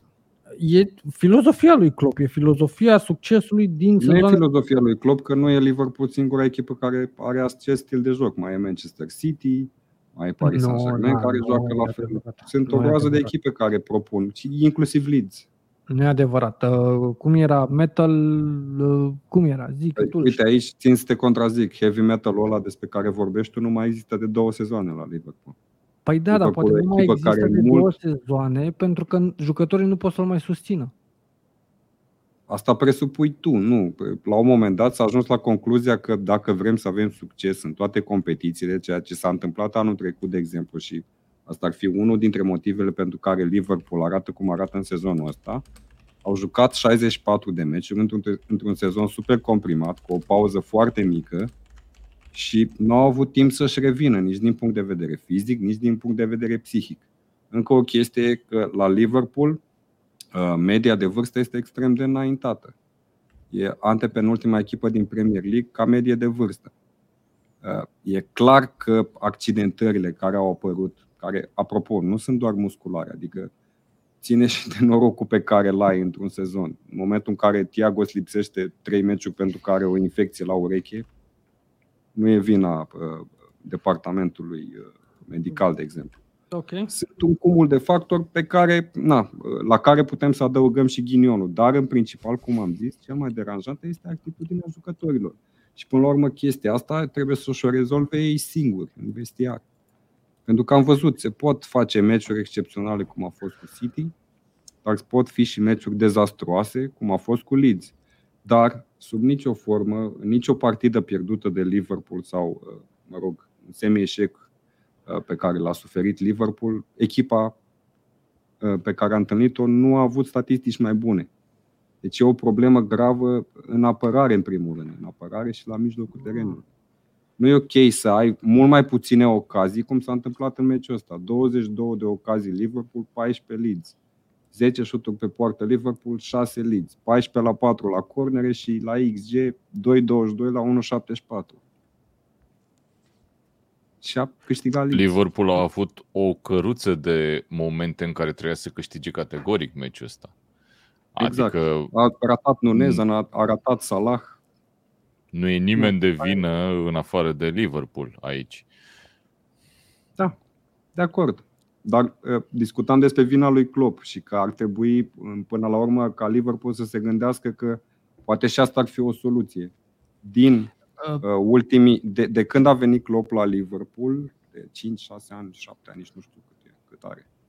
Uh, mă rog, omul urmează să facă vreo 400 de meciuri la, la cărma lui Liverpool. Nu există antrenor din lume care să aibă point per game mai bun ca Klopp. Nu există. Auzi, Mihai, poți să te întreb o chestie? Tu cum crezi că gândește Klopp în momentul ăsta problema? Ce, ce crezi că se gândește? Se gândește la Eu- eu- abilitatea lui de a, antreno, de a antrena? Se gândește la ce ar putea să facă diferit Uh, prin clar, prisma clar. Dar eu- tacticii eu, Klopp, sau ce? noi când vorbim despre Klopp, nu vorbim doar despre o persoană. Vorbim despre tot stafful lui. El, uh, manageriază, e mic, El face manageriază și micromanagement. Linder scrie cărți, da, am văzut. face micromanagement și uh, sunt mulți alți specialiști pe lângă care se ocupă de diferite chestiuni. Cred că e o problemă comună aici. Am văzut că au încercat să schimbe din mers anumite chestii pentru că au văzut că uh, nu are la dispoziție în primul rând tot lotul pe care și l-a dorit în sezonul ăsta pentru că au apărut niște accidentări destul de devreme și sunt foarte expuși în defensivă. În momentul ăla au aplicat un 4-4-2 Diamond, care se întâmplă să fi jucat în ultimele 5-6 partide uh, cu recurență. Uh, Nu mi se pare că uh, e un fotbal spectaculos sau că domină foarte mult partidele cu 4-4-2 respectiv, deși a funcționat foarte bine cu City, de exemplu. Da, nu tot timpul vin, joci cu City, mai joci și împotriva lui Leeds, mai joci și împotriva lui Nottingham Forest, echipe de foarte multe ori reactive. Um, Cred că va fi o, o discuție amplă împreună cu conducerea, cu cei de la FSG, în primul rând, și cred că se vor face niște, niște investiții, sper eu, serioase în iarnă în 1-2 jucători, pentru că altfel te gândești că pierzi locul de Champions League. Când pierzi locul de Champions League, pierzi un venit serios. Da, da, da. Iar pentru oamenii Liverpool. ăștia sunt ghidați de bani până la urmă. Nu au bugete nelimitate, cum se întâmplă la unele echipe, cum a zis Klopp. Oamenii ăștia au venit să investească, investesc foarte mult, poate, dar vor să și recupereze, pentru că au niște acționari în spate care le cer, le cer o rată de profit. Nu putem să fim naivi și să considerăm că Liverpool poate băga, arunca deodată 100 și ceva de milioane pe Bellingham în iarnă. Nu, probabil se vor căuta niște soluții de compromis, cum ar fi Caicedo de la Brighton, care ar fi mai ieftin, urmând ca la vară, dacă se califică în Champions League, să ajungă la țintele alea înalte. Dar încă o dată, în momentul în care nu te califici în Champions League, pierzi financiar și pierzi și reputațional, pentru că unii jucători, din păcate, asta caută. Da, aici la Bellingham poate să fie o problemă serioasă faptul că da. Da. poziția în clasament nu le permite să gândească încă la Champions League. Bellingham cu siguranță asta vrea. E, e dificil. Uh, am pus clasamentul, Liverpool este pe locul 9 în continuare uh, mult prea jos pentru pretențiile clubului. Leeds a urcat însă pe locul 15 uh, cu aceste trei puncte câștigate în mod uh, surprinzător și uh, cum să zic, a fost un final de extaz efectiv pentru Leeds la golul Da. ăla. A fost Bun. Bun. excepțional și uh, îți dau un insight în momentul în care a intrat uh, băiatul ăla, Noto, Liliputan, mic, care a dat pasa. Nu-l văzusem niciodată, nu știam cine e și am spus. Nu "E, mă să clar, nu o să facă, o să facă neapărat ceva. Vezi pe- dacă nu te uiți e, la, la unde? La Italia Under 19, unde sunt? Nu, nu, a jucat titular la Naționala Mare. E pariul lui Mancini. A jucat în preliminare Da. acum. Sau în, Mea culpa n-am văzut, nu știam de chestia asta. E prima dată când l-am văzut și mi s-a părut, am zis că e un junior pentru că e și foarte mic de înălțime și părea, pă- părea că nu e locul lui pe teren, dar uite că a dat o, un asist până la urmă. Cred că a fost asist, nu? Deși a atins-o parcă și... Bă, eu nu i-aș da asist că Bamford a atins ultimul mingea, Da, nu? da, adică, Dar nici lui Bamford nu i da asist pentru atingerea aia. Da. Anyway, Oricum, uite. un moment senzațional pentru, pentru Leeds și pentru Somerville, care practic își uh, sărba ziua de naștere. Era în ajunul sărbării zilei de Da. naștere.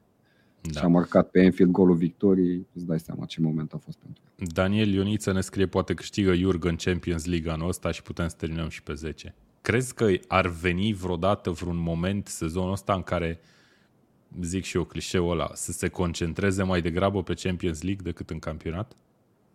Uh, Păi am văzut meciurile cu Napoli, de exemplu. Mă rog, meciul cu Napoli din tur în Champions League. Sunt Mm. adversari mult mai puternici. uh, Ok, deci nu. Bine. pe final de. înțeles. Da, nu, nu văd. Adică ar fi o surpriză extraordinară. Cum ar fi să se califice Newcastle, de exemplu, în Champions League. Cam așa ar fi să câștige și Liverpool în condițiile în care au Newcastle jucat, merită. cum au jucat Champions League. Au făcut-o în trecut, în 2005. Am și spus-o, mi se pare cea mai slab, cel mai slab lot care a câștigat vreodată Champions League din istoria Ok. Champions League. Uh, Bun. dar Vlad, acum vrei să nu știu adaugi dacă ceva la mai avem final? Același noroc. Trebuie să-ți deschizi microfonul dacă vrei. Eu? Nu, Vlad. Nu te auzi. Foarte să bine știi. zice. Foarte bine. Aia, Dane. Acum, Mamă. acum se aude. Cred că s-a activat de la laptop. Da, da, da, cred că s-a activat Megatron, microfonul de la tu ești? laptop. Ia, nu știu, Hello. Tată, cred că cel mai bine ieși și intri din nou și îți verifici puțin setările și vorbim după aia. Între timp, hai să trecem la, să trecem la următorul meci și revenim cu gândurile lui Vlad despre meciul ăsta al lui Liverpool. Dacă ai reușit ceva, nu, uite, a ieșit, ok. Arsenal a câștigat cu 5 la 0 pe teren propriu cu Nottingham Forest. Nottingham Forest care, cum am spus, venea după victoria uh, cu Leeds. Eu m-am temut de meciul ăsta ca fan Arsenal. Liverpool. Uh, cu al Liverpool, pardon, da, my bad. M-am temut de meciul ăsta ca fan Arsenal, sincer. Arsenal a început bine meciul, cum încearcă să facă aproape în fiecare meci. Uh, 1 la 0, după care a fost o descătușare pe care, la care eu nu m-am așteptat, sincer. Au fost acolo câțiva jucători remarcați, Rhys Nelson, care a intrat în locul accidentatului Saka, a dat două goluri. Uh, Jesus, chiar dacă nu a marcat, a jucat destul de bine, a creat spații și a ajutat echipa în felul ăsta. Și Eu am iată pe Vlad impresia Bogus. că, că Rhys Nelson e de, e de pe vremea lui Wenger la Arsenal. Păi e. Chiar Nu e? da. Deci, Și tot de pe dai vremea seama- lui Wenger parcă uh, e uh, momentul Hai că în care o zi- Arsenal o a zi- marcat atâtea goluri în prima repriză, nu? 3 Nu. sau 4 goluri cât au marcat. Nu, nu, nu, nu, nu. Altă statistică vrei tu să-ți aduci aminte și ți-o zic eu imediat. Te rog. Uh, oricum, meciul ăsta a marcat un gol în prima repriză Arsenal, deci despre ce vorbim. Uh, Într-o statistic- repriză. Într-o repriză. Statistica pe care ai auzit-o este că Arsenal nu a mai câștigat la 5 goluri diferență în Premier League de pe vremea lui Wenger. Ceea ce iară mi se Da. pare foarte surprinzător, la fel ca aia Și cu mie. Diego Costa. Dar da, Da. Vlad, Am ne reținut auzi? greșit. Ne, te auzim și noi pe tine? aud și cred că aveți plăcerea să mă auziți pe microfonul corect. Un singur lucru vreau să zic, îl zic și putem să revenim la meci. Am citit cea mai tare replică legată de prestațiile lui Darwin Nunez la Liverpool și era atât. Darwin e bun doar la teorii. Atât. Ok. Bun, uh, am început să vorbim de victoria lui Arsenal cu Nottingham Forest, o victorie mult mai ușoară, cum ziceam eu, decât mă așteptam și ce mi-e teamă să se întâmple sau să nu se întâmple acum este să aibă impresia fanii Arsenal că, aoleu, uite și-a revenit Arsenal. I'm not really sure. Eu nu cred că Arsenal e într-o formă foarte bună în momentul ăsta, chiar dacă are o singură înfrângere și un egal.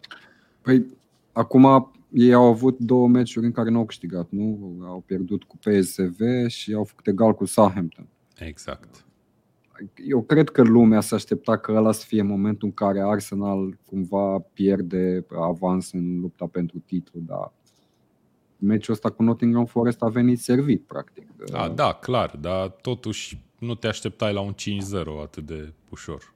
Forță. Nu știu, Da, eu cel puțin, dar poate până că la urmă alții se meritat, pentru așteptau. că pă, Arsenal are Opa. foarte multă calitate în atac și ceea ce este mai important, uh, are foarte multă încredere. Uh, Ceea ce lipsea până acum. Dacă ne gândim cum au pierdut locul de Champions League în sezonul trecut, nu te așteptai la un asemenea reviriment din partea lui Arsenal, mai ales că are un lot destul de tânăr și de aceea trebuie um, lăudat foarte mult Arteta și de aceea cred că fanii sunt bucuroși că inclusiv conducerea clubului au trust de process, pentru că dacă ne gândim, Da. pentru fiecare sezon pe care l-a avut până acum Arteta, dacă îl comparăm cu alte echipe, probabil că ar fi trebuit demis la finalul fiecărui sezon.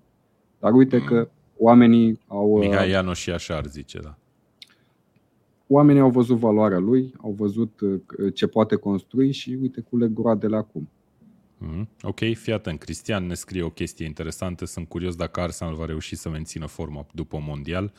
Va fi foarte greu ca Arsenal să nu aibă accentat sau jucători extenuați. Același lucru valabil și la City. E o diferență mare între City și Arsenal din, pur- din punctul ăsta de vedere. Arsenal joacă aproape cu aceeași echipă meci de meci în Premier League. Gen, cred că în afară de fundașul stânga pe care îl mai schimbă între Tomiasu și uh, și Tierney și Zinchenko a fost la începutul sezonului, e basically aceeași echipă, pe când City poate să-și aleagă ce jucător vrea ea, efectiv. și să împrăște așa pe tabla de, tabla de joc Guardiola. Uh, însă da, e, e un semn de întrebare major din punctul meu de vedere aici, constanța pe care o poate avea o echipă care are 11 titulari sau hai să zicem 12-13 oameni pe care se poate baza.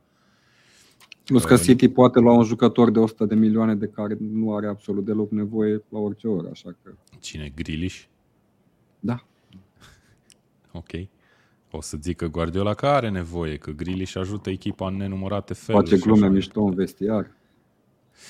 Bun. Uh, Arsenal este lider în continuare în clasament și uh, Vlad, spune-ne puțin unde se poate duce echipa asta după 5-0 cu Nottingham.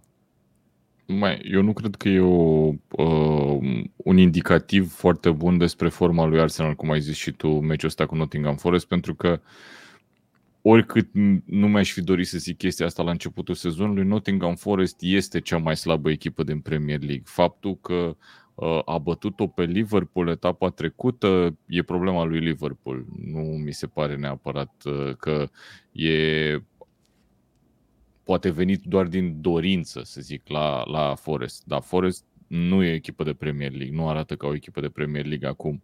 Și acum o să fac și o glumă, arată ca două echipe de Premier League, dacă vrem neapărat.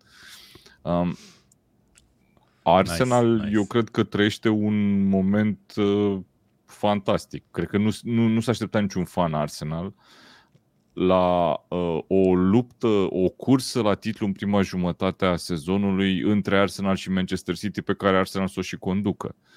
Însă întrebarea pe care cred că ar trebui să ne punem noi la Tackle Show și să și răspundem corect la ea este se teme City de Arsenal în sezonul ăsta? Eu nu cred că se teme City de Arsenal. Uh, însă Arsenal este peste așteptările tuturor. Cred că au făcut uh, un transfer foarte bun în Gabriel Jesus.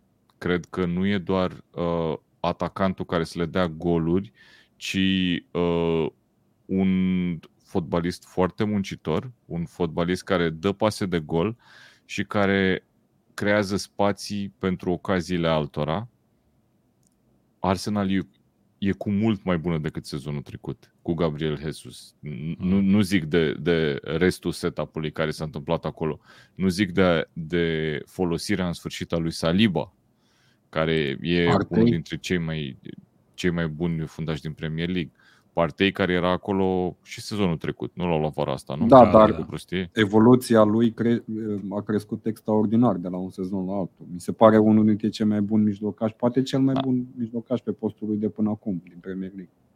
Eu cred că este challengerul surpriză și va fi challengerul surpriză până la sfârșitul sezonului.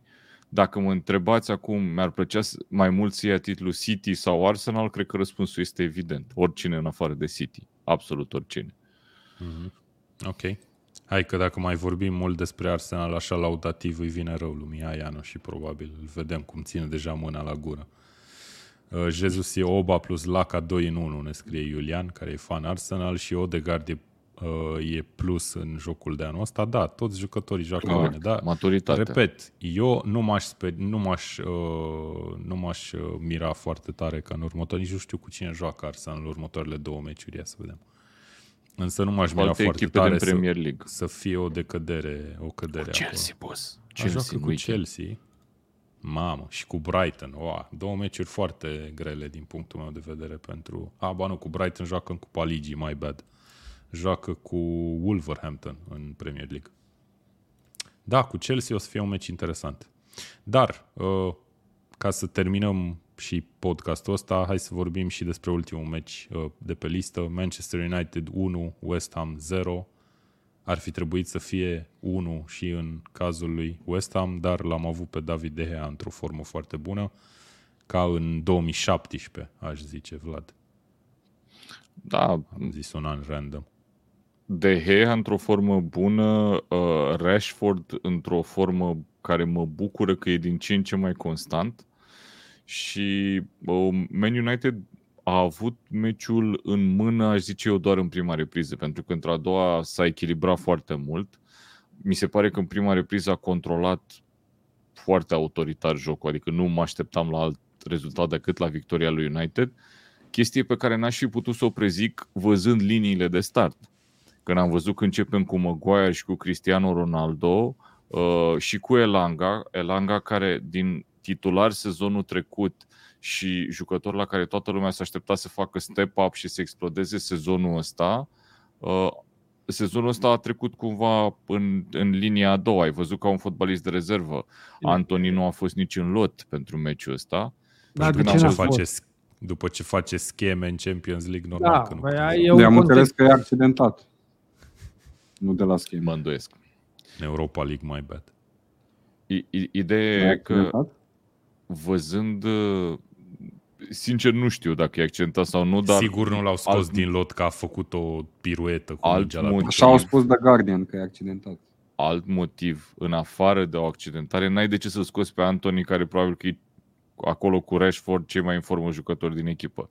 Uh, vedem și un step-up făcut și de Diogo Dalot uh, la United. Foarte bun. Foarte, foarte bun. Da, mulți Am- ne-au reproșat că nu l-am avut în echipa etapei, dar într-adevăr, Eu l-am pus în echipa etapei, dar au fost L-am scos interese noi. mari la mijloc, oameni buni, să știți. Au No, fost era Eu foarte nici clar, mari măcar nu l-am interese la votat, Una eu n-am din votat, la, rezerve. eu n-am votat și tot Trippier a ieșit. Nici eu n-am Nu, votat, deci- nici nu știam că facem echipa etapei. Deci, Deci clar, a fost el o n-a mânerie votat. De la cap la coadă. Ianuș și n-a votat, dar a avut interpuși, a avut infiltrați în ce, între cei care au votat. Adică să Dacă nu credeți aveam ce au intrat zis și aici la Almiron Tackle acolo. Show, că n-a votat el și... Nu, vă spun eu. da, da, Anyway, cred că insista uh, și cu Almiron dacă era. United, cred, cred că e la al treilea meci sau ceva de genul ăsta sezonul ăsta pe, în campionat pe care îl câștigă cu 1-0. Uh, nu e tocmai de United Way, dar uite că pic-pic uh, se adună punctele și suntem cam pe unde ar trebui să fim. Poate chiar un pic mai sus decât ne-am fi așteptat cu început, cu debutul de sezon al lui Ten Hag. Uh-huh. Pe partea cealaltă aș vrea să zicem două vorbe și despre West Ham. West Ham a avut, uh, a avut un pic de răutate, a avut un pic de zvâc în, uh, în uh, repriza a doua. Mi-a plăcut că uh, s-au luptat, însă echipa mai bună cred eu că a fost United, în ciuda intervenției lui De Gea de la final, care putea să fie putea să ducă în orice direcție și nu-i reproșea nimeni portarului că a luat golul ăla, știi? Nu, au avut vreo trei intervenții, dar și United știu că a avut o bară tot pe final de meci. Adică la, Mihai. dacă ne uităm la expected goals, cred că United e peste West Ham. Am dat și noi goluri, au dat și ăia, ei mai multe, noi mai puține. Uite, ne zicea da. Ioan Horia Petrișor foarte mișto mai devreme, cine a trecut la plus la gol averaj, the sky is the limit now. E primul, Exact. cred că exact. e prima dată că are gol averaj pozitiv sau, mă rog, una din uh, primele etape în care are, poate a avut și la începutul sezonului ceva. Dar are plus 1 la gol averaj, locul 5. It's fine. Liverpool are plus 8, locul 9, ok, dar au avut victoria aia cu uh, Bournemouth. Bun. Um, ce mai e să... Mie mi-a plăcut foarte mult, apropo, Mihai uh, Rotariu, că tu te uiți la Match of the Day de fiecare dată. A fost foarte tare că a venit Mica la Antonio instant după meci, a venit la Match of the Day.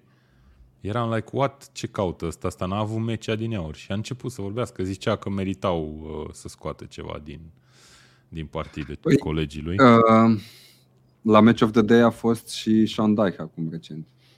Acolo a fost spectacol. Etapa asta n-a fost. Poate etapele trecute. Nu etapa asta, cu câteva etape în urmă. Mm. Da, e- eu recomand celor care sunt fani Sky să-și facă fie o, cu o, prin o soluție de VPN să încerce să, să se uite la meciuri sau în special la emisiunile de analiză de Premier League prin VPN sau poate chiar prin IPTV pentru că sunt o groază de momente uh, fascinante și de statistici relevante și de amintiri plăcute pe care uh, le dă acolo Sky Sports. Și a mai fost o chestie etapa asta, etapa asta a fost, nu? Cu uh, Cristiano Ronaldo care uh, n-a vrut să dea noroc cu Gary Neville, de exemplu, după ce a ieșit de la, Asta nu știu, n-am văzut. de la încălzire. Asta a făcut-o și lui Kerher și mi s-a părut amuzant, tot trist uh, episodul respectiv, sincer, pentru că uh, în momentul în care nu dai noroc cu cineva, practic te anulezi tu ca persoană, nu îl jignești Mamă, pe celălalt ce tare a neapărat. dat-o pe asta. ok. Dar mă rog, Bun, uh, asta a fost etapa 14 încep meciurile din Champions League, ultima etapă, meciuri fără miză în mare măsură, nici mai știu exact, sincer, cine joacă. Păi o azi, grupă așa. s-a terminat deja, practic. O grupă s-a terminat deja. Aia care au început adevărat. la 19.45. Atletico Madrid a terminat pe ultimul loc în grupă. Nu știu cine a prezis-o, a prezis-o cineva în comentarii. Chiar așa s-a Păi a întâmplat. prezis-o că era 2-0 la meciul ăla, adică n-a prezis Da. nimic. Anyway, Dar da. Ok, bun. Uh, Asta a fost etapa cu surprize, cu momente plăcute și neplăcute, fără greșeli de arbitraj, în afară de poate roșu ăla de la Fulham, uh, care n-a fost dat. Dar uh, Da, da, 50-50 acum și acum. vă mulțumim foarte mult pentru prezență. Am fost uh, Dan Dracea, Mihai Rotariu, Mihai Ianoși și Vlad Bogos. Sperăm să fim și dat, data viitoare pentru preview-ul etapei A15 care se joacă în acest weekend. Uh, Până atunci, lăsați-ne comentariile voastre chiar și după video, după live. Um, Dați un like, dați un share, abonați-vă și Fabian uh, Scher. vă așteptăm data viitoare. Fabian Share. deci tre- Trebuie trebuia să să facem un zici carton share, cu chestia asta. trebuia să zici share, trebuia să zici dați o distribuire, oameni buni. Da, nu, de acum încolo când Propagați facem un carton pe care conținutul scrie Tackle like Show și pe share, o să canalele scriu, oficiale pe care o le să găsiți. scriu share cu A cu două puncte, da? Cu A cu umlaut. Bine, Pardon? mersi băieți. Numai bine. Ciao. Ceau, ceau.